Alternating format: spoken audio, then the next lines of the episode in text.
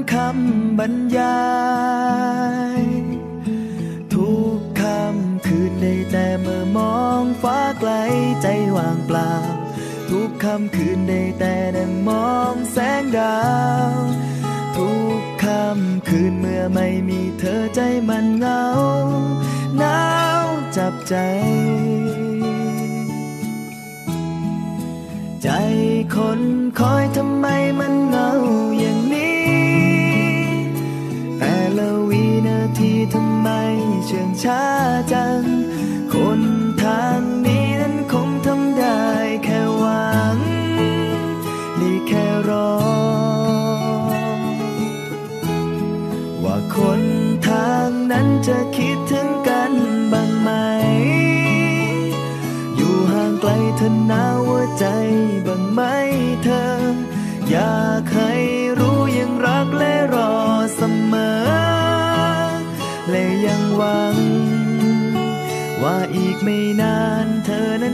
กลับมา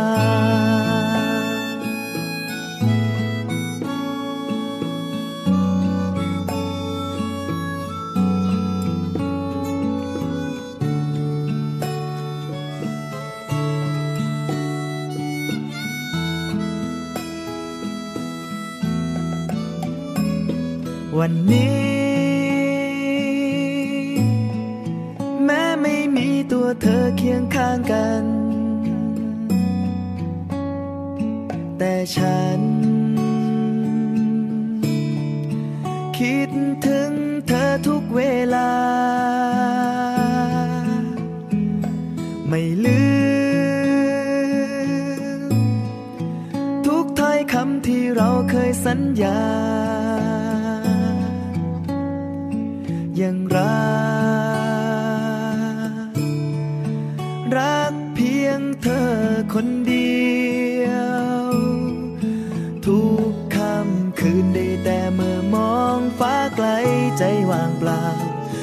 ค่ำคืนได้แต่นั่งมองแสงดา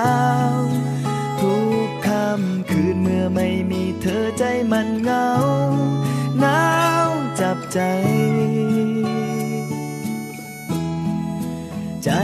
คนคอยทำไมมันเหงาอย่างนี้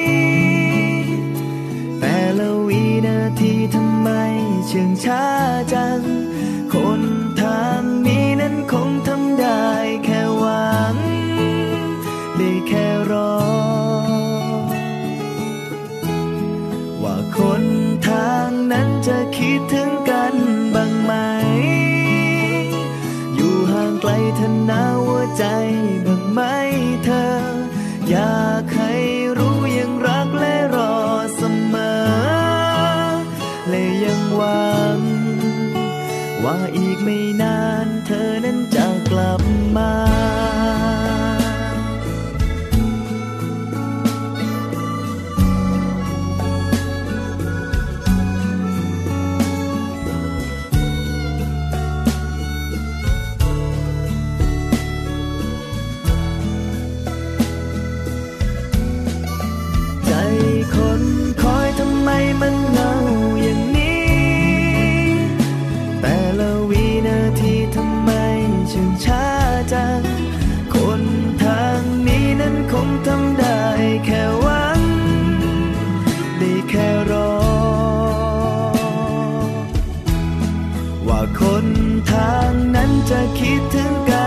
บ้างไหม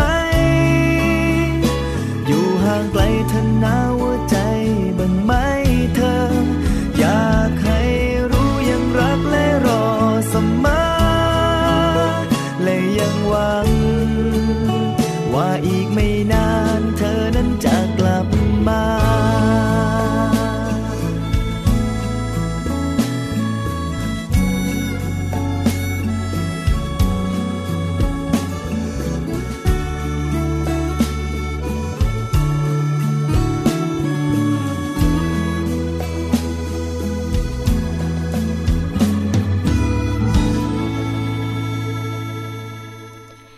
วัสดีค่ะ คุณผู้ฟังคะต้อนรับเข้าสู่รายการภูมิคุ้มกันรายการเพื่อผู้บริโภคนะคะ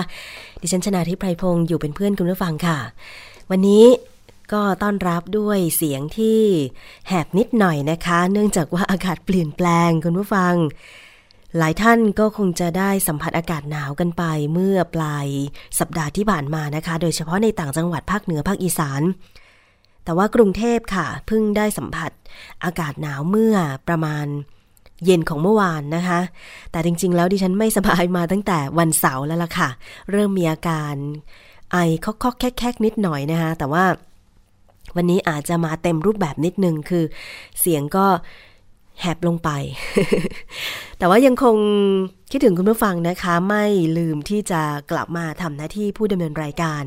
เอาเป็นว่าสำหรับวันนี้ก็ต้องขออภัยไว้ล่วงหน้าก่อนก็แล้วกัน แต่อย่างไรก็ยังมี สิ่งดีๆ เพื่อผู้บริโภคนำมาเสนอเช่นเคยนะคะ www.thaipbsonline.net ทักทายกันเข้ามาได้ค่ะสำหรับคุณผู้ฟังที่อาจจะฟังอยู่หน้าเว็บไซต์ก็ดี หรือว่าฟังอยู่ที่สถานีวิทยุชุมชนที่เชื่อมโยงสัญญาณนะคะ เป็นยังไงบ้าง อากาศในพื้นที่ของคุณนะคะ อย่างถ้าใครฟังที่วิทยุชุมชนคนหนองยาไซจังหวัดสุพรรณบุรี FM 107.5เมกะเฮิรตซ์สถานีวิทยุชุมชนปฐมสาคร จังหวัดสมุทรสาคร FM 106.25เมกะเฮิรตซ์สถานีวิทยุชุมชนวัดโพบาลังจังหวัดราชบุรี FM 103.75เมกะเฮิรตซ์นี่เป็นส่วนของภาคกลางภาคตะวันตกนะคะ เย็นแบบนี้รู้สึกยังไงบ้าง หลังจากที่เราปล่อยให้ คนภาคเหนือภาคอีสานเย็นหนาวล่วงหน้าไปก่อนนะคะสำหรับใครที่ฟังจากสถานีวิทยุชุมชน คนเมืองลี้จังหวัดลำพูน FM 103.75เมกะเฮิรตซ์สถานีวิทยุชุมชนเทศบาลทุ่งหัวช้างจังหวัดลำพูน FM 106.25เมกะเฮิรตซ์แล้วก็สถานีวิทยุชุมชนคนเขาวงจังหวัดกาลสิน FM 89.5เมกะเฮิรตซ์อันนี้ก็ไม่แปลกใจถ้าเกิดว่าจะมีความหนาวใช่ไหมคะ แต่ว่า หนาวระลอกนี้ของประเทศไทยเนี่ยนะคะ มันไม่ได้หนาวธรรมดา มันเกิดจากลักษณะของอากาศที่แปรปรวนค่ะคุณผู้ฟัง เพราะว่ามันไม่ได้เกิดขึ้นเฉพาะในไทยนะคะ มันเกิดขึ้นทั่วโลกจากภาพข่าวที่ได้เห็นกันนะคะ ซึ่งก่อนหน้านี้เมื่อปลายสัปดาห์ที่แล้วดิฉันเองก็ได้อ่านพยากรณ์อากาศจากกรมอุตุนิยมวิทยาให้ได้รับทราบกันไป เผื่อว่าจะเตรียมตัวแต่บางคนก็ไม่คิดว่ามันจะหนาวขนาดนี้นะคะ บริเวณความกดอากาศสูงกำลังแรงจากประเทศจีนค่ะ แผ่ลงมาปกคลุมถึงบริเวณประเทศไทยตอนบนนะคะ ลักษณะเช่นนี้ทำให้บริเวณดังกล่าวมีอากาศแปรปรวน โดยมีฝนฟ้าขนองกับลมแรงเกิดขึ้นค่ะ และอากาศจะหนาวเย็นลงอย่างรวดเร็ว และอุณหภูมิจะลดลงอีก 2-4 องศาเซลเซียสนะคะ อันนี้เป็นประกาศเมื่อวันนี้เองค่ะ 25 มกราคม 2559 เวลา 6 นาฬิกานะคะ โดยภาคเหนือค่ะ การคาดการณ์อุณหภูมิต่ำสุดตามภาคต่างๆ ในช่วง 1-2 วันนี้นะคะ ภาคเหนือ อุณหภูมิต่ำสุดจะอยู่ที่ 8-14 องศาเซลเซียส ส่วนบริเวณยอดดอยจะมีน้ำค้างแข็งบางพื้นที่ค่ะ ภาคตะวันออกเฉียงเหนือนะคะ อุณหภูมิจะต่ำสุดอยู่ที่ 8-15 องศาเซลเซียส ภาคกลางและภาคตะวันออก อุณหภูมิต่ำสุด 14-18 องศาเซลเซียส กรุงเทพมหานครและปริมณฑลนะคะ อุณหภูมิต่ำสุดจะอยู่ที่ 16-18 องศาเซลเซียสค่ะ หลังจากนั้นในช่วงวันที่ 26-27 มกราคม 2559 จะมีคลื่นกระแสลมฝ่ายตะวันตกจากประเทศเมียนมา เคลื่อนเข้าปกคลุมภาคเหนือและภาคตะวันออกเฉียงเหนือนะคะ ซึ่งจะส่งผลให้บริเวณดังกล่าวจะมีฝนเกิดขึ้น และยังคงอากาศหนาวเย็นต่อไปอีกค่ะ ขอให้ประชาชนดูแลรักษาสุขภาพเนื่องจากอากาศที่เปลี่ยนแปลงและหนาวเย็นลงสำหรับ มรสุมตะวันออกเฉียงเหนือที่พัดปกคลุมภาคใต้และอ่าวไทยจะมีกำลังแรงนะคะทำให้บริเวณภาคใต้มีมีฝนเพิ่มขึ้น และมีฝนตกหนักบางแห่ง ส่วนบริเวณอ่าวไทยจะมีคลื่นสูง 2-4 เมตร ขอให้ประชาชนที่อาศัยบริเวณชายฝั่งระวังอันตราย จากคลื่นลมแรงที่ซัดเข้าหาฝั่งค่ะ ส่วนชาวเรือเดินเรือด้วยความระมัดระวัง แล้วก็เรือเล็กควรงดออกจากฝั่งในวันที่ 25-27 มกราคมนี้ไว้ด้วยค่ะ สำหรับปริมณฑลแล้วก็ในกรุงเทพนะคะ จะมีเมฆมากกับมีฝนเป็นแห่งๆร้อยละ20 ของพื้นที่ค่ะ อุณหภูมิเย็นลดลง อุณหภูมิจะลดลงอีกนะคะ 1-2 องศาเซลเซียส คาดว่าอุณหภูมิต่ำสุดจะอยู่ที่ 18ถึง20 องศาเซลเซียสค่ะอะ เป็นข่าวดีของคนที่อาศัยอยู่ในกรุงเทพนะคะ ยังคงหนาวเย็นกันไปอีก 1-2 วันนี้ค่ะ แต่ว่าถ้าใครไม่ได้เตรียมรับมือก่อนหน้านี้นะคะ ก็อาจจะทำให้ ประสบกับปัญหาสุขภาพแบบดิฉันนี่แหละ แต่ดิฉันเป็นมาก่อนแล้วนะ คุณผู้ฟังอย่าเรียนแบบนะคะ อากาศที่หนาวเย็นลงค่ะทำให้คนในต่างจังหวัดรวมถึงพืชผลการปศุสัตว์นั้นเนี่ยนะคะ ก็ได้รับความเสียหายไปบางส่วนแล้วด้วยคุณผู้ฟัง อย่างเช่น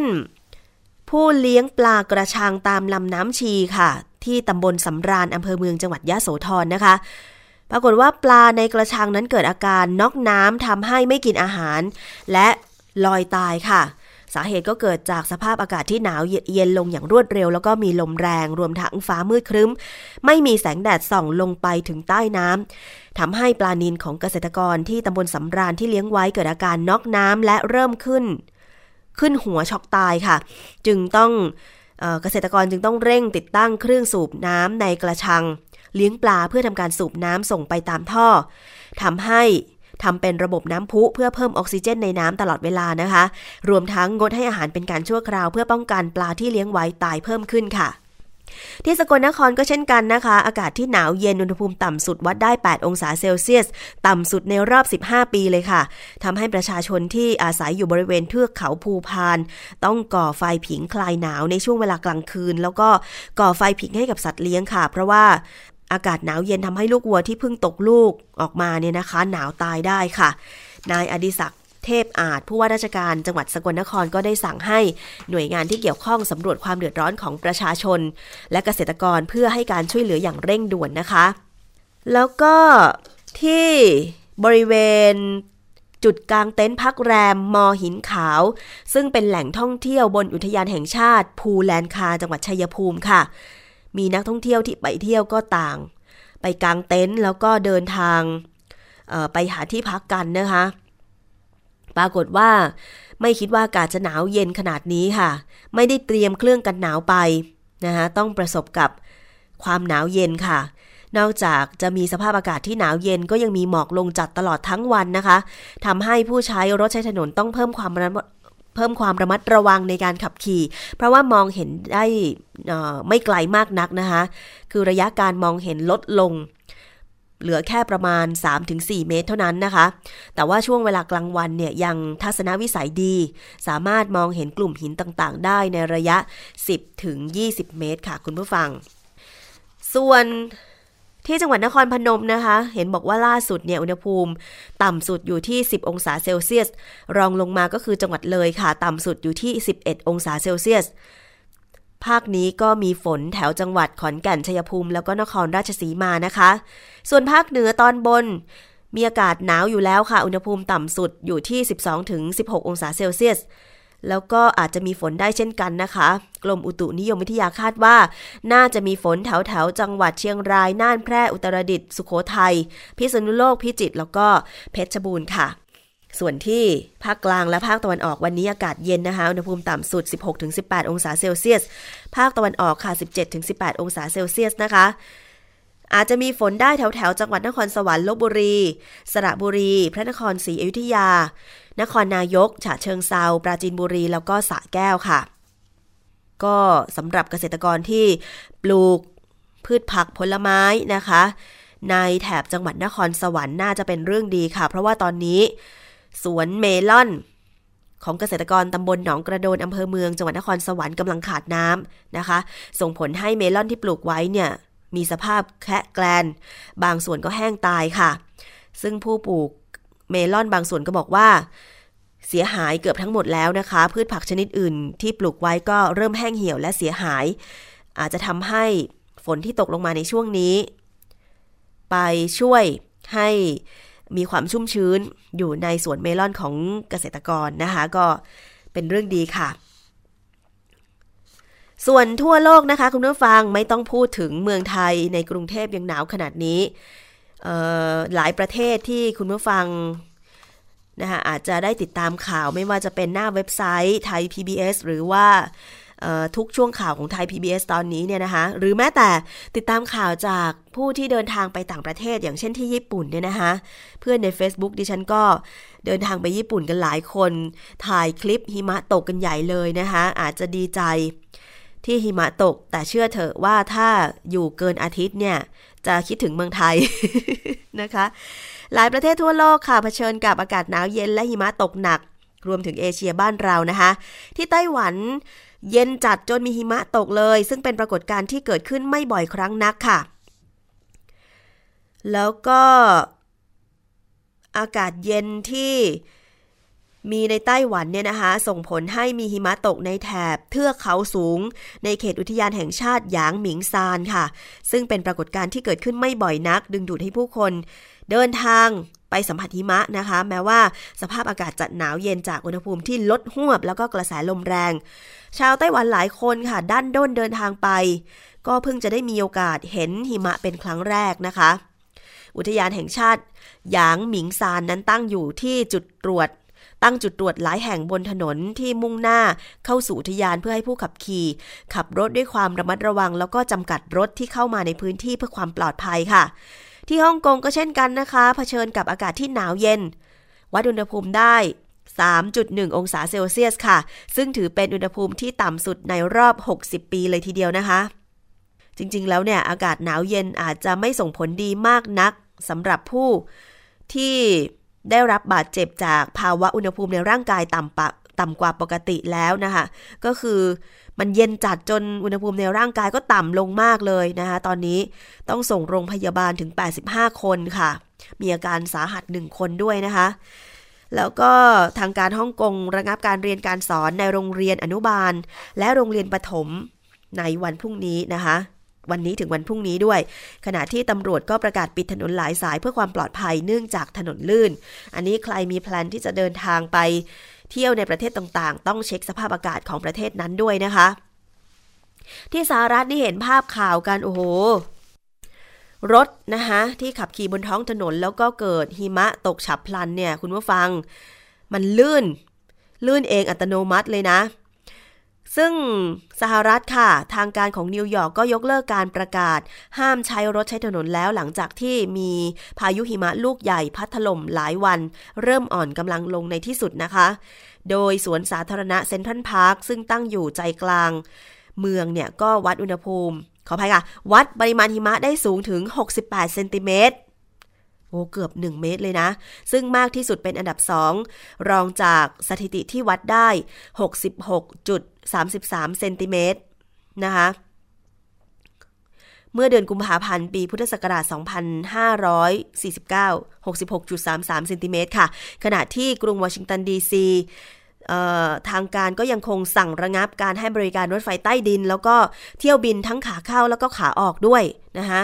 จากสนามบินที่ตั้งอยู่บริเวณใกล้เคียงเพื่อความปลอดภัยของผู้โดยสารและลูกเรือค่ะ พายุหิมะระลอกนี้เนี่ยนับว่ารุนแรง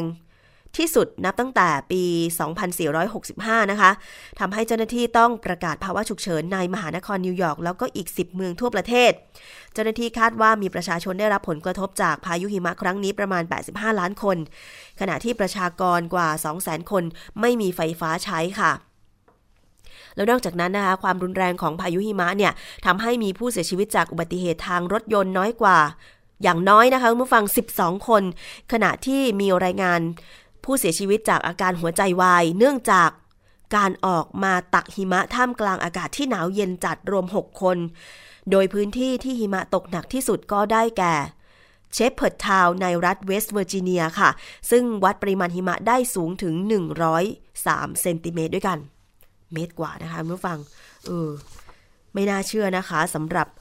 อากาศแปรปรวนครั้งนี้เนี่ยทั่วโลกได้รับผลกระทบกันมากมายเลยทีเดียว ที่ญี่ปุ่นก็เช่นกันค่ะ โดนพายุหิมะพัดถล่มอย่างหนักเลย สร้างความปั่นป่วนให้กับการเดินทางสัญจรนะคะพายุหิมะพัดถล่มภาคตะวันตกแล้วก็ภาคเหนือของญี่ปุ่น ตกหนักในช่วงปลายสัปดาห์ที่ผ่านมาค่ะ ส่งผลให้ทัศนวิสัยเลวร้ายสร้างความปั่นป่วน ให้กับการเดินทางสัญจรทั้งทางบกแล้วก็ทางอากาศ เมืองต่างๆที่ตั้งตามแนวชายฝั่ง ต้องเผชิญกับทัศนวิสัยที่เลวร้ายหนักมากเลยนะคะ หิมะตกทับถมบนถนนสูงทำให้ช่องทางเดินรถแคบลงค่ะ เป็นสาเหตุที่ทำให้เกิดอุบัติเหตุ แล้วก็มีรถยนต์หลายคันติดหิมะอยู่บนถนนด้วย แม้แต่ย่านใจกลางกรุงโตเกียวค่ะ ก็ถูกปกคลุมไปด้วยหิมะที่ตกทับถมสูงในเวลาอันรวดเร็ว ชาวเมืองต้องเดินทางสัญจรบนทางเท้าด้วยความยากลำบากนะคะ ขณะที่ระบบขนส่งมวลชนหยุดชะงัก รถโดยสารและรถไฟต้องหยุดให้บริการชั่วคราว สนามบินต้องยกเลิกเที่ยวบินไปแล้วกว่า 160 เที่ยวค่ะ แล้วก็สำนักงานอุตุนิยมวิทยาคาดการว่าหิมะจะตกหนักต่อไปจนถึงเย็นวันนี้ และออกคำเตือนเกี่ยวกับสภาพอากาศจากอุณหภูมิที่ลดลงกว่าอุณหภูมิเฉลี่ยในช่วงเดือนมกราคมนะคะ สภาพอากาศหนาวเย็นทำให้หิมะตกเป็นครั้งแรก ในร้อยในรอบ 115 ปีบนเกาะอามามิ ซึ่งตั้งอยู่ทางเขตร้อนทางตอนใต้ของญี่ปุ่นด้วย คุณผู้ฟัง จีนก็เช่นกันค่ะ จีนก็มีอากาศหนาวเย็นแบบสุดขั้ว โดยเฉพาะทางพื้นที่ทางภาคเหนือนะคะ ขอให้เกิดปรากฏการณ์ที่หาดูยากเมื่อมีคนทดลอง สาดน้ำร้อนไปในอากาศท่ามกลางอุณหภูมิที่ติดลบถึง 39 องศาเซลเซียส ปรากฏว่าน้ำร้อนที่สาดไป กลางอากาศเนี่ยนะคะ กลายเป็นหมอกทันทีเลย นอกจากนี้ยังมีการทดลองเป่าฟองสบู่ ซึ่งก็เย็นจัดจนเป็นน้ำแข็งเช่นกันนะคะแม้แต่ลูกสาลี่ ก็ยังเย็นจัดจนแข็งราวกับเป็นหินนำมาตอกตะปูได้เลยทีเดียวนะคะดิฉันเห็นภาพในเว็บไซต์แล้วไม่น่าเชื่อเหมือนกันคุณผู้ฟัง ไข่นะไข่นี่โอ้โหปรากฏว่าตอกไข่ออกมากลายเป็นไข่น้ำแข็งนะคะ ไม่น่าเชื่อจริง ๆ มันหนาวจัดถึงขนาดนั้นนะคะ นกเพนกวิน ซึ่งเป็นสัตว์ที่คุ้นเคยกับความหนาวเนี่ย พอเจอสภาพอากาศแปรปรวนหนาวแบบนี้ ก็ถึงขั้นกับหนาวสั่น กับสภาพอากาศที่หนาวจัดในเขตมองโกเลียในนะคะ แล้วก็เรียกได้ว่าจริง ๆ แล้วนกเพนกวิน นกเพนกวินเนี่ยมันดำผุดดำว่ายในสระที่เย็นเยือกได้สบายเลย แต่พอเจอความหนาวรอบนี้ไป โอ้ จะก้าวเดินแต่ละทียังลื่นล้มนะคะ แล้วก็หนาวสั่นมากๆ ไม่ธรรมดานะคะ คุณผู้ฟังอะที่นำมารายงานอีกครั้ง เพราะว่าอออยากจะให้ได้ทราบถึงสภาพอากาศที่แปรเปลี่ยนไปของโลกใบนี้นะคะ เดี๋ยวร้อนเดี๋ยวหนาวเดี๋ยวเย็นเดี๋ยวแบบ โห เป็นน้ำแข็งจุดเยือกแข็งนี่เอาไม่อยู่อะไรอย่างเงี้ยนะคะ ก็ระมัดระวังกันไว้ค่ะ ใครที่บอกว่าชอบอากาศหนาวเหลือเกินนานๆจะได้เจอทีนะคะ เล่นไม่ใส่เสื้อกันหนาวกันเลย อันนี้ก็อาจจะเจ็บป่วยไม่สบายได้นะคะ จบจากเรื่องของสภาพอากาศตอนนี้ เรามาดูกันที่โรคภัยไข้เจ็บกันนิดนึงค่ะ คุณผู้ฟัง ก็สร้างความกังวลใจให้กับคนไทยไม่น้อยเลยทีเดียวนะคะ เพราะว่าเมื่อปลายสัปดาห์ค่ะมีข่าว จากกระทรวงสาธารณสุขนะคะว่าพบผู้ป่วยโรคเมอร์สรายที่ 2 ในไทยค่ะ ซึ่งเป็นชายชาวโอมานอายุ 71 ปีค่ะ ที่เดินทางเข้าประเทศพร้อมกับบุตรชายเพื่อรักษาโรค โดยขณะนี้ถูกนำตัวมาไว้ที่ห้องแยกโรคของสถาบันบำราศนาราดูนแล้ว พร้อมทั้งเร่งติดตามผู้สัมผัสผู้ป่วยที่มีความเสี่ยงติดโรคสูง 37 คน เพื่อเข้าสู่ระบบเฝ้าระวังโรคเป็นเวลา 14 วันค่ะ เป็นการถแถลงข่าวครั้งที่ 2 ของกระทรวงสาธารณสุขนะคะ ในการตรวจพบผู้ป่วยโรคทางเดิน หายใจตะวันออกกลางหรือเมอร์สเป็นรายที่ 2 ในประเทศไทยค่ะ ซึ่งผู้ป่วยรายนี้เป็นชายชาวโอมานวัย 71 ปีนะคะเดินทางพร้อมบุตรชายเข้าในประเทศไทยเมื่อ 22 มกราคมที่ผ่านมา โดยต้องการเข้ามารักษาอาการป่วยด้วยโรคไข้หวัด ที่โรงพยาบาลบำรุงราษฎร์ค่ะ และทางโรงพยาบาลได้นำสารคัดหลั่งไปตรวจที่ห้องปฏิบัติการ แล้วก็ส่งไปที่ห้องปฏิบัติการของโรงพยาบาลจุฬาลงกรณ์ทั้งสองแห่งยืนยันผลตรงกันว่าเป็นผลบวกก็คือเป็นโรคเมอร์สนั่นเอง มีเสียงของศาสตราจารย์คลินิก เกียรติคุณนายแพทย์ปิยะสกล สกล สัตยาธรรัฐมนตรีว่าการกระทรวงสาธารณสุขค่ะ การติดต่อระหว่างคนไปคนที่ไม่ได้อยู่ในโรงพยาบาลนะนะฮะที่ติดต่อระหว่างผู้ที่อยู่โดยรอบเนี่ย เกือบจะไม่เกิดเลยนะฮะแต่เราต้องทำเพื่อการป้องกันที่ดี มีรายงานผมว่าตอนที่เกิดที่เกาหลีเนี่ยซึ่งออกไปตั้งเป็นร้อยคนที่ไม่สบายเนี่ยส่วนใหญ่ติดเชื้อจากในโรงพยาบาลทั้งสิ้น หลังจากผลยืนยันว่าผู้ป่วยนั้นเป็นโรคเมอร์สนะคะ วันที่ 23 มกราคมเวลาประมาณ 18 นาฬิกา ผู้ป่วยพร้อมบุตรชายก็ถูกส่งตัว ไปที่ห้องแยกโรค สถาบันบำราศนาราดูนเพื่อรักษาตัวค่ะ ส่วนลูกชายต้องเฝ้าดูอาการจนครบ 14 วัน ตามระยะฟักตัวของโรค ล่าสุดผู้อำนวยการสถาบันบำราศนาราดูนเปิดเผยว่า ชายชาวโอมานมีอาการหายใจเร็ว ปอดติดเชื้อและมีไข้ อุณหภูมิร่างกายประมาณ 38 องศาค่ะ ซึ่งมีเสียงของแพทย์หญิงจริยาแสงสัจจาผู้อำนวยการโรงพยาบาล สถาบันบำราศนาราดูนค่ะหลังจากที่เข้าห้องแยกโรคแล้วเนี่ยคนไข้ก็สื่อสารกับเราได้ดีนะคะ พูดคุยได้ค่ะเราก็เนื่องจากว่าเออคนไข้มีหายใจเร็วนะคะ แล้วก็ประวัติที่ทางบำรุงราชเนี่ยเขาได้ประสานมากับเราเนี่ยว่าฉายเอ็กซเรย์เนี่ยนะคะมีปอดอักเสบนะคะเราก็ต้องวัด ออกซิเจนในเลือดนะคะก็ต่ำเล็กน้อย เราก็ให้ดมออกซิเจน แต่คนไข้ไม่ต้องใส่เครื่องช่วยหายใจนะคะค่ะก่อนหน้านี้นะคะ ไทยเคยพบผู้ป่วยโรคเมอร์สคนแรก ก็เป็นชายชาวโอมานวัย 75 ปีเมื่อวันที่ 18 มิถุนายนปีที่แล้วนะคะ ซึ่งมารักษาตัวที่โรงพยาบาล เอกชนแห่งเดียวกันนี้ค่ะ แล้วก็ได้นำส่งไปรักษาต่อที่สถาบันบำราศนราดูนจนหายขาด แม้ที่ผ่านมากระทรวงสาธารณสุข จะมีมาตรการเฝ้าระวังโรคเมอร์สอย่างเข้มงวดนะคะ ทั้งการติดตั้งเครื่องเทอร์โมสแกน บริเวณสนามบินนานาชาติทุกแห่ง พร้อมมีห้องแยกโรคสำหรับสอบสวนโรค ผู้ต้องสงสัยที่เดินทางมาจากพื้นที่แถบตะวันออกกลางแต่สำหรับผู้ป่วยคนที่สองนี้ไม่มีไข้ในระหว่างเดินทางเข้ามาในไทย จึง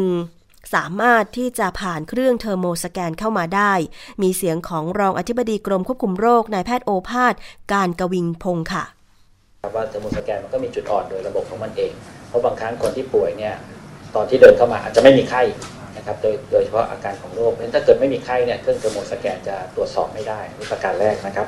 ประการที่ 2 เพราะฉะนั้นเราเห็นจุดโหว่ตรงนี้เราก็เลยมีมาตรการในการคัดกรองอยู่ที่ 3 ด่าน ด่านแรกก็คือที่สนามบิน ด่านที่ 2 ก็คือที่โรงพยาบาล ซึ่งโรงพยาบาลนี่เป็นจุดสำคัญที่สุดในการตรวจจับคนไข้ แล้วก็เป็นจุดสำคัญที่จะมีการแพร่ระบาดนะครับ อันที่ 3 ก็คือว่าการเฝ้าระวังในชุมชน อย่างเช่น การให้อสมในการคัดกรองต่างๆเพราะฉะนั้นการเฝ้าระวังของเราเนี่ยก็จะมีอยู่ 3ด่านนายแพทย์โอภาสยังบอกอีกนะคะว่าการที่ผู้ป่วยรายนี้ที่ตั้งใจเดินทางเข้ามารับการรักษาในไทยโดยตรง โดยไม่ได้แจ้ง โดยไม่ได้มีการแจ้งประเทศต้นทางเพื่อเข้าสู่ระบบการรับส่งต่อระหว่างประเทศ ถือว่าน่าเป็นห่วงมากค่ะ ต่อจากนี้จะต้องมีการประสานแจ้งไปยังสายการบินที่ผู้ป่วยโดยสารมา เพื่อให้เข้มงวดในระบบเฝ้าระวังโรคติดต่อให้มากขึ้น ตามกฎของสายการบิน และแจ้งไปยังประเทศโอมาน เพื่อติดตามผู้สัมผัสโรคภายในประเทศของตัวเองด้วยนะคะ และนอกจากมาตรการดูแล ผู้ป่วยแล้วเนี่ยก็ยังมีมาตรการเฝ้าระวังติดตามผู้สัมผัสใกล้ชิดกับผู้ป่วยทั้งหมด 250 คนในระยะเวลา 14 วันตามระยะเวลาของการฟักตัวของโรค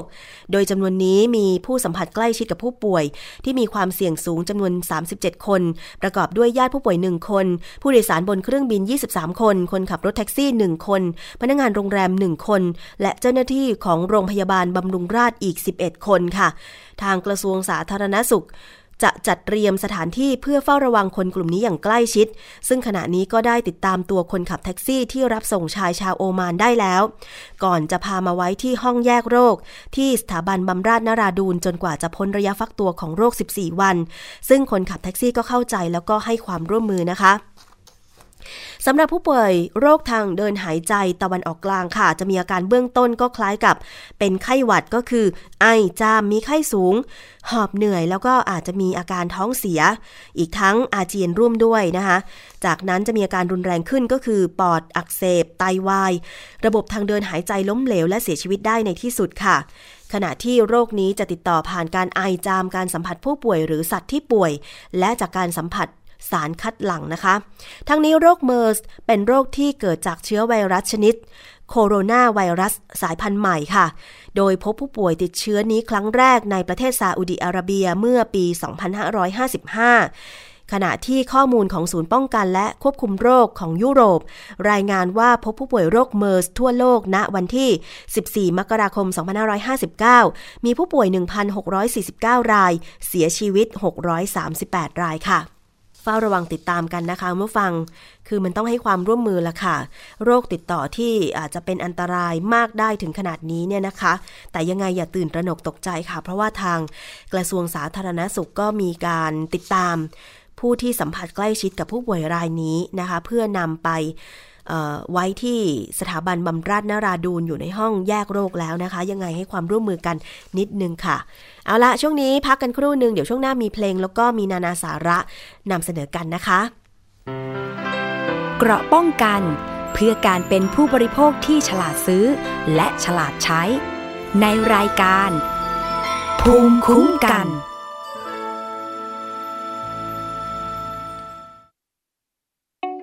การรับชมไทย PBS ในวันนี้ จะไม่จำกัดอยู่แค่ช่องทางเดิมๆอีกต่อไป เพราะนอกจากช่องทางที่คุณคุ้นเคยแล้ว เรายังมีช่องทางที่หลากหลายมากขึ้น ทั้งเว็บไซต์ YouTube Facebook และโซเชียลมีเดียอื่น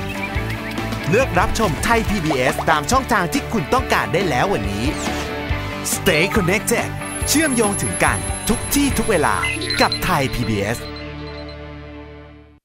คุณเชื่อหรือไม่ ครีมหน้าใสขาวเร่งกระปุกเดียวเอาอยู่ 3 วันเห็นผล กาแฟลดความอ้วนเร่งด่วน 7 วันลดลง 10 กิโล ผลิตภัณฑ์เสริมอาหารผิวขาววิ่งเปล่งประกายออร่าภายในหนึ่งสัปดาห์ ถ้าคุณเชื่อ คุณกำลังตกเป็นเหยื่อโฆษณาโอ้อวดเกินจริง อยากสวยอย่าเสี่ยงอย่าหลงเชื่อคำโฆษณา ผลิตภัณฑ์สุขภาพโอ้อวดเกินจริง อยากสวยแบบไม่เสี่ยง ค้นหาความจริงที่ถูกต้องได้ที่ www.oy.com หรือ Oy Smart Application ด้วยความปรารถนาดีจากสำนักงานคณะกรรมการอาหารและยากระทรวงสาธารณสุข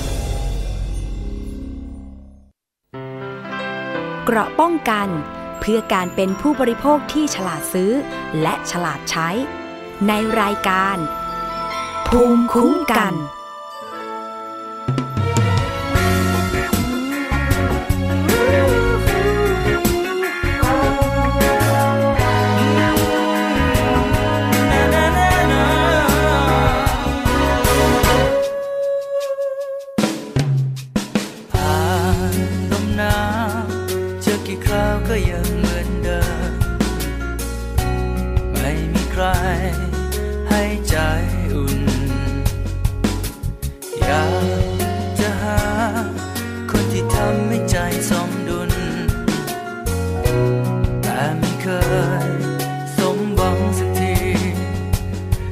หน้าหนาวทุกครั้ง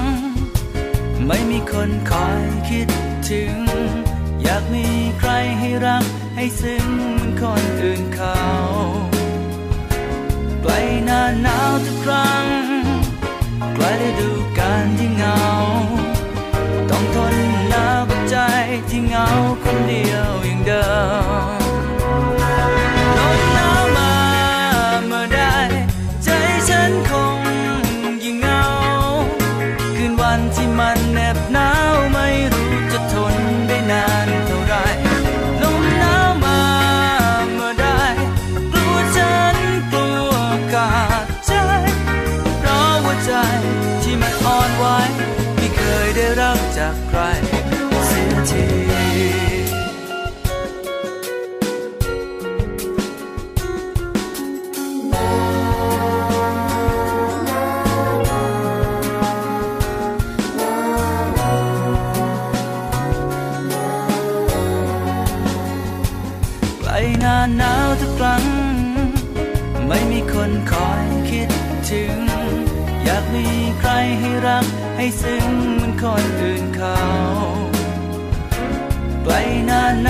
ครั้ง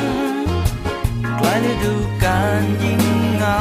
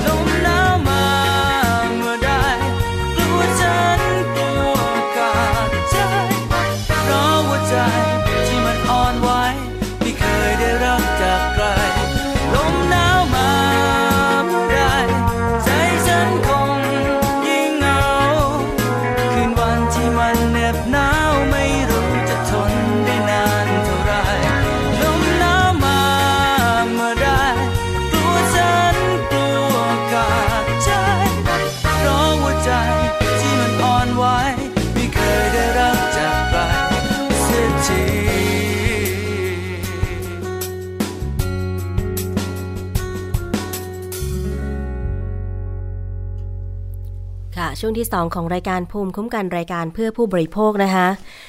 มีกระแสข่าวนะคะที่เกิดขึ้นปลายสัปดาห์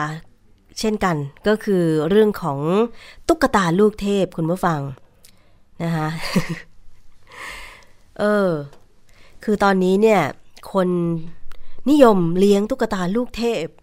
ซึ่งจริงแล้วเนี่ยเกิดขึ้นจริงจังเมื่อประมาณกลางปี 2558 ก็มีหมอดูชื่อดังรายหนึ่งออกมา จุดกระแส โดยอ้างว่าไปสะดุดตุ๊กตาตัวหนึ่งแล้วก็ได้ยินเสียงในความคิดว่าอยากขอไปอยู่ด้วย จากนั้นก็นำมาอยู่ด้วย ปรากฏว่า ตุ๊กตามอบสิ่งดี ๆ ให้หลายอย่าง จึงได้นำไปให้พระอาจารย์ที่นับถือช่วยปลุกเสก จากนั้นก็มีศิลปินนักแสดงคนในวงการบันเทิงแห่ไปซื้อสะสมตาม เพราะเชื่อว่าตุ๊กตาดังกล่าวเนี่ยจะนำโชคลาภมาให้ ราคาก็อยู่ที่ 200ถึง20,000 บาทเลยทีเดียวนะคะ ตั้งชื่อว่าตุ๊กตาลูกเทพ ก็มี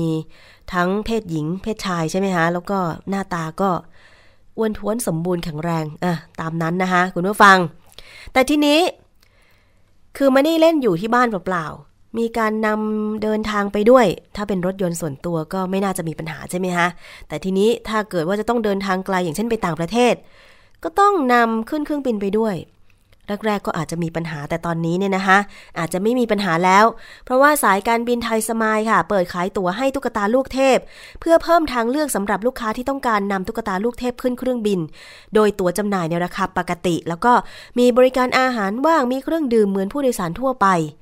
ซึ่งตุ๊กตาลูกเทพจะต้องนั่งรัดเข็มขัด แล้วก็ปฏิบัติตามกฎของสายการบินเนี่ยเหมือนกับผู้โดยสารทั่วไป แต่ว่าจะนั่งเฉพาะที่ริมหน้าต่างได้เท่านั้น ห้ามไปนั่งตรงกลาง เดี๋ยวคนจะตกใจนะคะซึ่งสำหรับการจองตั๋วโดยสารเนี่ยพนักงงานจองจะใส่ข้อมูลของตุ๊กตาลูกเทพ เป็นข้อมูลเดียวกับผู้โดยสาร และระบุว่า SSR Note เป็นชายแองเจลพร้อมกับระบุจำนวนลูกเทพ แต่จำกัดว่าตุ๊กตาลูกเทพเนี่ยต้องนั่งได้เฉพาะริมหน้าต่างนะคะ ไม่เท่านั้นค่ะคุณผู้ฟัง นครชัยแอร์ก็เอากับเขาด้วย ใครที่จะเดินทางไปกับนครชัยแอร์เนี่ยก็มีขายตั๋วที่นั่งโดยสารให้ตุ๊กตาลูกเทพในราคาปกติ พร้อมดูแลอาหารเหมือนผู้โดยสารทั่วไปนะคะอะอันนี้ก็เป็นทางเลือกสำหรับผู้บริโภคที่เลี้ยงตุ๊กตาลูกเทพ แต่ว่าทางด้านแพทย์หญิงพันพิมลวิปุลากรรองอธิบดีกรมสุขภาพจิต กระทรวงสาธารณสุขก็บอกว่า คนที่นิยมเล่นตุ๊กตาลูกเทพเนี่ยก็ไม่ถือว่าเป็นผู้มีความผิดปกติ แต่ผู้ที่เล่นตุ๊กตาลูกเทพอาจจะมาจากการสะสมมาจากกระแสของสังคม จึงเล่นตามกระแสเป็นความเชื่อส่วนตัว แต่อาจจะมีบ้างบางกลุ่มที่ต้องการที่พึ่ง และเมื่อเห็นว่าตุ๊กตาลูกเทพ เป็นที่พึ่งได้จึงเลือกนะคะแต่กลุ่มที่ต้องการที่พึ่งนั้นก็มีจำนวนไม่มากนัก อย่างไรก็ตามสำหรับผู้ที่ต้องการที่พึ่งนั้นอยากจะแนะนำให้หันหน้าหาพระพุทธศาสนาจะดีกว่า เพราะมีที่มาที่ไปชัดเจนแล้วก็เชื่อถือได้นะคะ เอาละช่วงนี้ไปดูกันเรื่องของนานาสาระวันนี้คุณยศพรพยุงสุวรรณมีเรื่องอะไรมานำเสนอไปฟังกันค่ะนานาสาระ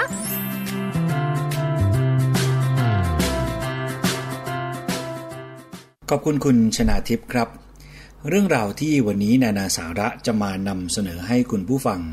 ได้ติดตามรับฟังกับผมยศพรพยุงสุวรรณนะครับ เป็นอีกครั้งหนึ่งที่วันนี้อยากจะเชิญชวนคุณผู้ฟังกลับมาทบทวน เรื่องของกฎหมายในการคุ้มครองสิทธิผู้บริโภคกันอีกสักครั้งนะครับ เพราะว่าเมื่อผ่านมาแต่ละปี เมื่อผ่านมาแต่ละช่วงเวลานั้น หลายท่านก็อาจจะหลงลืม หลายท่านก็อาจจะ ไม่ทราบว่า เรื่องของการคุ้มครองผู้บริโภคนั้นมีอะไรที่เป็นสาระสำคัญ มีอะไรเป็นเรื่องที่ผู้บริโภคเนี่ยควรจะรู้บ้างนะครับ เพื่อให้คุณผู้ฟังเดินหน้าเข้าสู่ปี 2559 ที่เรากำลังใช้ชีวิตอยู่ในตอนนี้ อย่างรู้เท่าทัน การหลอกลวงต่างๆ ที่อาจจะเกิดขึ้นกับผู้บริโภคนะครับ พูดถึงปัญหาที่ ผู้บริโภคมักจะได้รับความเดือดร้อน ส่วนใหญ่ก็จะเกิดจากการซื้อสินค้าและบริการ ทั้งที่อาจจะเกิดขึ้นกับตัวเองนะครับ หรือว่าคนรอบตัว อย่างเช่น ญาติพี่น้องเพื่อนคนรู้จัก ซึ่งคุณผู้ฟังเคยสงสัยไหมครับว่าทำไมบ้านเราถึงได้มีหน่วยงานด้านการคุ้มครองผู้บริโภคเนี่ยมากมาย แล้วก็กฎหมายที่เกี่ยวข้อง ก็ยังมีหลายฉบับนับไม่ถ้วนนะครับ อย่างเช่นเวลาที่คุณผู้ฟังเจอปัญหาเกี่ยวกับยาหรือว่าเครื่องสำอาง ก็ต้องไปใช้กฎหมายของออยหรือว่าสำนักงงานคณะกรรมการอาหารและยา แต่ถ้าเป็นเรื่องประกันภัย ก็ต้องที่คอปพอนะครับ เรื่องบ้านเรื่องรถก็ต้องไปที่สคบคือจำกันแทบไม่หวาดไม่ไหวครับ ก็เลยนึกดูว่า คุณผู้ฟังหลายท่านจะสับสนไหมนะครับ แต่เอาเข้าจริงเนี่ยถ้าเราศึกษาทำความเข้าใจกันอย่างดีเนี่ยก็จะเป็นประโยชน์ไม่น้อยเลยนะครับคุณผู้ฟัง คือตอนนี้เนี่ยสภาพสังคมที่เปลี่ยนแปลงไปอย่างรวดเร็ว ปัญหาการละเมิดสิทธิของผู้บริโภคนับวัน หลากหลายมากขึ้น มีความซับซ้อนมากขึ้น ดังนั้นครับ เพื่อเป็นการป้องกันและแก้ไขปัญหาที่ว่านี้เขาก็เลยได้มีการออกกฎหมายที่เกี่ยวข้อง กับการคุ้มครองผู้บริโภคขึ้นมาหลายฉบับด้วยกัน ซึ่งกฎหมายแต่ละฉบับได้กำหนดนะครับให้หน่วยงานของรัฐเนี่ยมีอำนาจหน้าที่ ในการให้ความคุ้มครองผู้บริโภคที่แตกต่างกัน ตามเจตนารมณ์ของกฎหมายฉบับนั้นๆนะครับ โดยอาจจะเป็นการคุ้มครองผู้บริโภค ทั้งในทางตรงและทางอ้อม เพื่อให้หน่วยงานของรัฐ ได้เข้าไปมีกลไกในการป้องกัน และแก้ไขปัญหาการละเมิดสิทธิ์ของผู้บริโภค เพื่อให้เกิดความเป็นธรรมเนี่ยมากที่สุดนะครับ ลักษณะของกฎหมายที่เกี่ยวข้องกับการคุ้มครองผู้บริโภคครับคุณผู้ฟังมาเน้นย้ำกันอีกสักครั้งหนึ่ง เพื่อให้คุณผู้ฟังได้ทราบนะครับว่ามีอะไรบ้าง กฎหมายที่เกี่ยวข้องกับการคุ้มครองผู้บริโภคนะครับแบ่งออกเป็น 2 ประเภทด้วยกัน ประเภทที่ 1 คือกฎหมายคุ้มครองผู้บริโภคที่มีหน้าที่ในการคุ้มครองสิทธิ์ของผู้บริโภคโดยตรง ก็มีพรบคุ้มครองผู้บริโภคปีพศ 2522 และที่แก้ไขเพิ่มเติม เป็นกฎหมายฉบับหนึ่ง ในการคุ้มครองสิทธิของผู้บริโภค มีความตั้งใจ ในการให้ความคุ้มครองสิทธิของผู้บริโภค เพราะว่าผู้ประกอบการธุรกิจการค้า ผู้ประกอบธุรกิจด้านการโฆษณาเนี่ยนะครับได้นำวิชาการทางการตลาดและทางการโฆษณา มาใช้เพื่อที่จะส่งเสริมการขายสินค้า แล้วก็การให้บริการต่างๆ ซึ่งการกระทำที่ว่านี้เนี่ยมีความสุ่มเสี่ยง และมีโอกาสสูงพอสมควรครับ ที่จะทำให้เราทุกคนในฐานะผู้บริโภค ได้รับผลกระทบ แล้วก็ตกอยู่ในฐานะที่เสียเปรียบ เพราะว่าผู้บริโภคโดยส่วนใหญ่เนี่ยก็ไม่อยู่ในฐานะที่จะทราบภาวะการตลาด หรือว่าความจริงที่เกี่ยวกับคุณภาพของสินค้าและบริการต่างๆ ได้อย่างถูกต้องแล้วก็ทันท่วงทีนะครับ นอกจากนั้นครับ การที่ผู้บริโภคแต่ละรายจะไปฟ้องร้องดำเนินคดีกับผู้ที่ประกอบธุรกิจเวลาที่ถูกละเมิดสิทธิ์เนี่ยก็เสียเวลาและค่าใช้จ่ายก็ไม่คุ้มค่ากันด้วย ผู้บริโภคจำนวนมาก ไม่อยู่ในฐานะที่จะใช้เวลาตรงนี้ หรือว่าเสียค่าใช้จ่ายที่ว่านี้นะครับ และบางกรณีเนี่ยก็ไม่อาจจะระงับหรือว่ายับยั้ง การกระทำที่ทำให้เกิดความเสียหายกับผู้บริโภคได้อย่างทันท่วงที หมายความว่าถ้ามารอให้มีการร้องเรียน ให้มีการตรวจสอบกันอย่างจริงจังเนี่ยก็คงต้องใช้เวลาและจะมีผู้ที่เดือดร้อนจะมีคนที่ได้รับผลกระทบตามมาอีกมากมาย ซึ่งถ้าเราหยุดคือตัดไฟตั้งแต่ต้นลมก็น่าจะเป็นวิธีการ และเป็นแนวทางที่ดีนะครับคุณผู้ฟัง ก็เลยมีกฎหมายในการให้ความคุ้มครองสิทธิของผู้บริโภคเป็นการทั่วไป เขากำหนดหน้าที่ของผู้ประกอบธุรกิจ เพื่อให้ความเป็นธรรมตามสมควรกับผู้บริโภคนะครับ นอกจากนั้น ภาครัฐก็จัดให้มีองค์กรที่เหมาะสม เพื่อทำหน้าที่อะไร ก็เพื่อทำหน้าที่ในการตรวจตรา ดูแล และประสานเรื่องต่างๆ ที่เกี่ยวกับ การคุ้มครองผู้บริโภคนะครับคุณผู้ฟังอันนี้คือกฎหมายคุ้มครองผู้บริโภค ที่มีหน้าที่ในการคุ้มครองสิทธิของผู้บริโภคโดยตรง ประเภทที่2ครับที่เป็นกฎหมายเกี่ยวกับการคุ้มครองผู้บริโภค ก็คือกฎหมายคุ้มครองผู้บริโภคที่มีหน้าที่ ในการคุ้มครองผู้บริโภคเป็นการเฉพาะด้าน ซึ่งอาจจะเป็นการคุ้มครองผู้บริโภคทั้งทางตรง และทางอ้อมก็ว่าได้นะครับ ส่วนใหญ่ก็เป็นกฎหมายที่มีบทบัญญัติในการป้องกันไม่ให้คนที่ประกอบธุรกิจ ไปละเมิดสิทธิของผู้บริโภคครับ ตัวอย่างเช่น การเข้าไปควบคุมตรวจสอบ แล้วก็กำกับดูแลผู้ประกอบธุรกิจที่ผลิตสินค้าหรือให้บริการ การออกใบอนุญาต และอื่นๆนะครับก็มีหน่วยงานของรัฐ ตามที่กระทรวงทบวงกรมต่างๆทำหน้าที่ในการบังคับใช้กฎหมายครับ นี่คือ 2 ประเภท นะครับคุณผู้ฟังที่เป็นกฎหมาย ซึ่งเกี่ยวกับการคุ้มครองผู้บริโภค ประเภทที่ 1 เน้นย้ำอีกครั้งนะครับคือกฎหมายคุ้มครองผู้บริโภค ที่มีหน้าที่ในการคุ้มครองสิทธิของผู้บริโภคโดยตรง ส่วนประเภทที่ 2 คือเป็นการคุ้มครองผู้บริโภค เป็นการเฉพาะด้าน 2 ประเภทด้วยกัน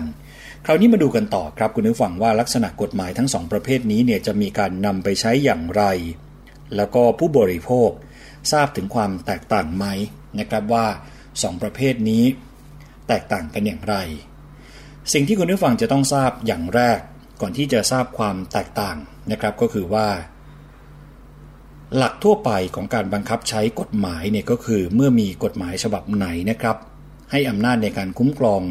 สิทธิของผู้บริโภคไว้เป็นการเฉพาะแล้ว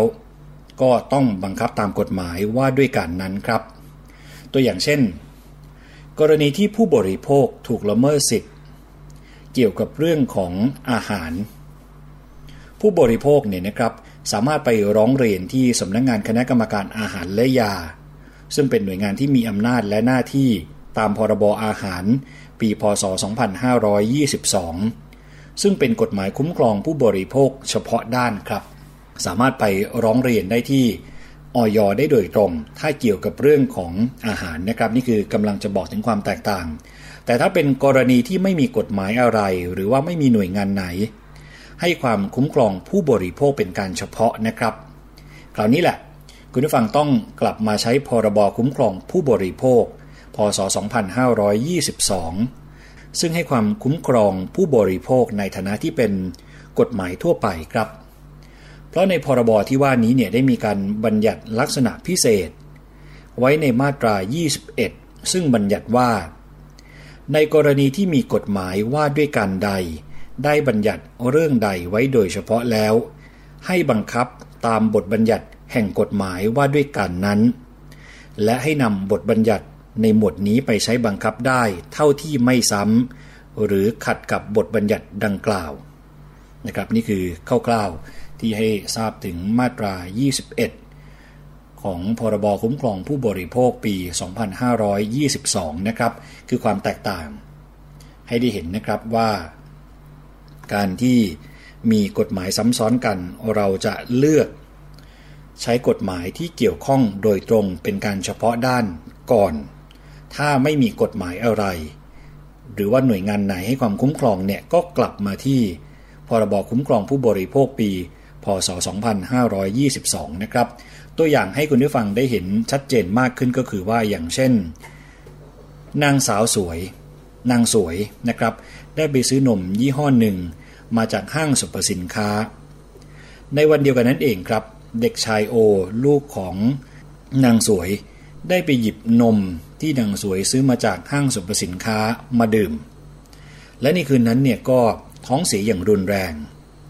คุณหมอวินิจฉัยนะครับว่าอาหารเป็นพิษ เมื่อนางสวยเนี่ยกลับไปบ้านพบว่านมที่เด็กชายโอดื่มเนี่ยเป็นนมหมดอายุ และนางสวยต้องเสียค่าใช้จ่ายในการรักษาพยาบาล และค่าใช้จ่ายอื่นเนี่ยรวมเป็นเงินจำนวน 18,000 บาท ในกรณีนี้ครับนางสวยนี่สามารถร้องเรียนไปยังสำนักงงานคณะกรรมการอาหารและยา เนื่องจากเป็นกรณีที่ผู้ขายเนี่ย จำหน่ายอาหารไม่บริสุทธิ์นะครับ เป็นความผิดตามมาตรา 25 วงเล็บ 1 พรบอาหารปี พศ 2522 แล้วก็มีโทษตามมาตรา 58 คือต้องระวังโทษจำคุกไม่เกิน 2 ปี หรือว่าปรับไม่เกิน 20,000 บาท หรือทั้งจำทั้งปรับนะครับ ซึ่งเป็นกรณีความผิดที่มีโทษตามกฎหมาย แต่นางสวยเนี่ยยังไม่ได้รับการเยียวยาความเสียหายค่าใช้จ่าย ในการรักษาพยาบาลเด็กชายโอ และค่าใช้จ่ายอื่นเนี่ยจำนวน 18,000 บาทแต่อย่างใด ซึ่ง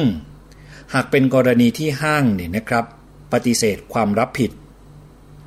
นางสวยจะต้องดำเนินคดีต่อศาลเป็นคดีผู้บริโภคนะครับ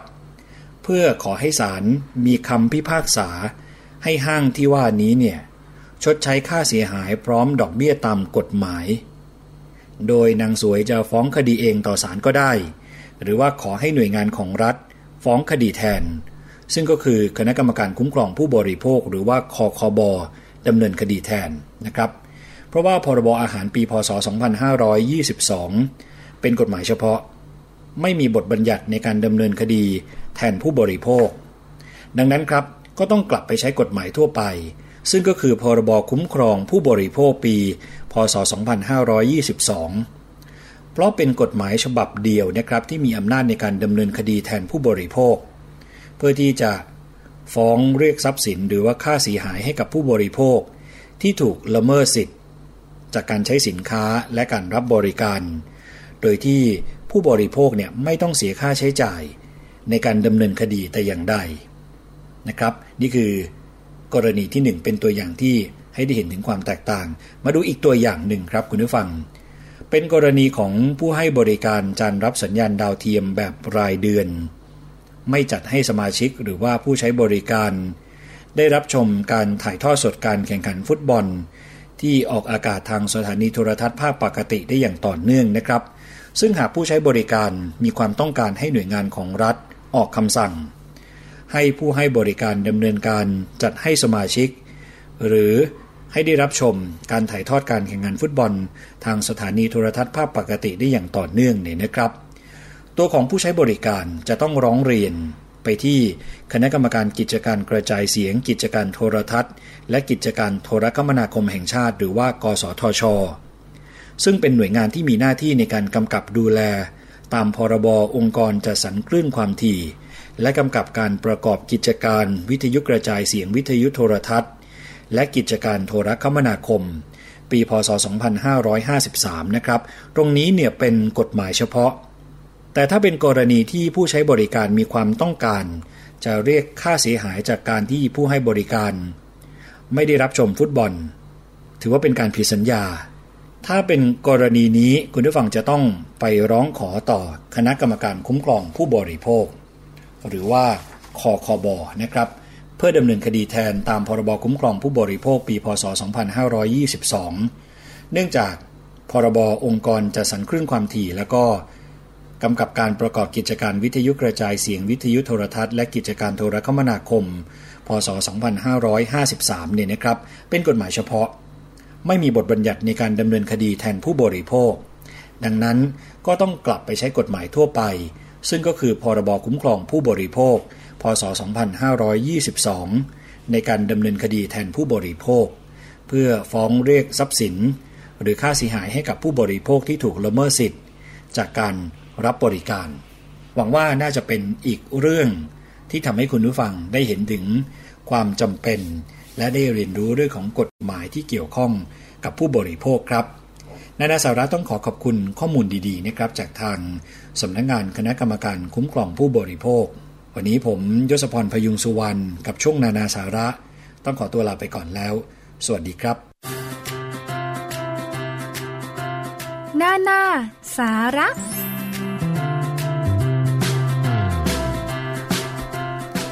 ค่ะ แล้ววันนี้ดิฉันชนะทิพไพรพงศ์คงจะต้องขอลาคุณผู้ฟังไปด้วยเช่นกันนะคะพรุ่งนี้เจอเจอกับคุณสวนีชำเฉลียว แล้วก็วันพรุ่งนี้ค่ะ กลับมาเจอกันที่นี่เหมือนเดิมนะคะ www.thaipbsonline.net ดิฉันกลับมาวันพฤหัสบดีเลยนะคะ สวัสดีค่ะ เกราะป้องกัน เพื่อการเป็นผู้บริโภคที่ฉลาดซื้อ และฉลาดใช้ ในรายการ ภูมิคุ้มกัน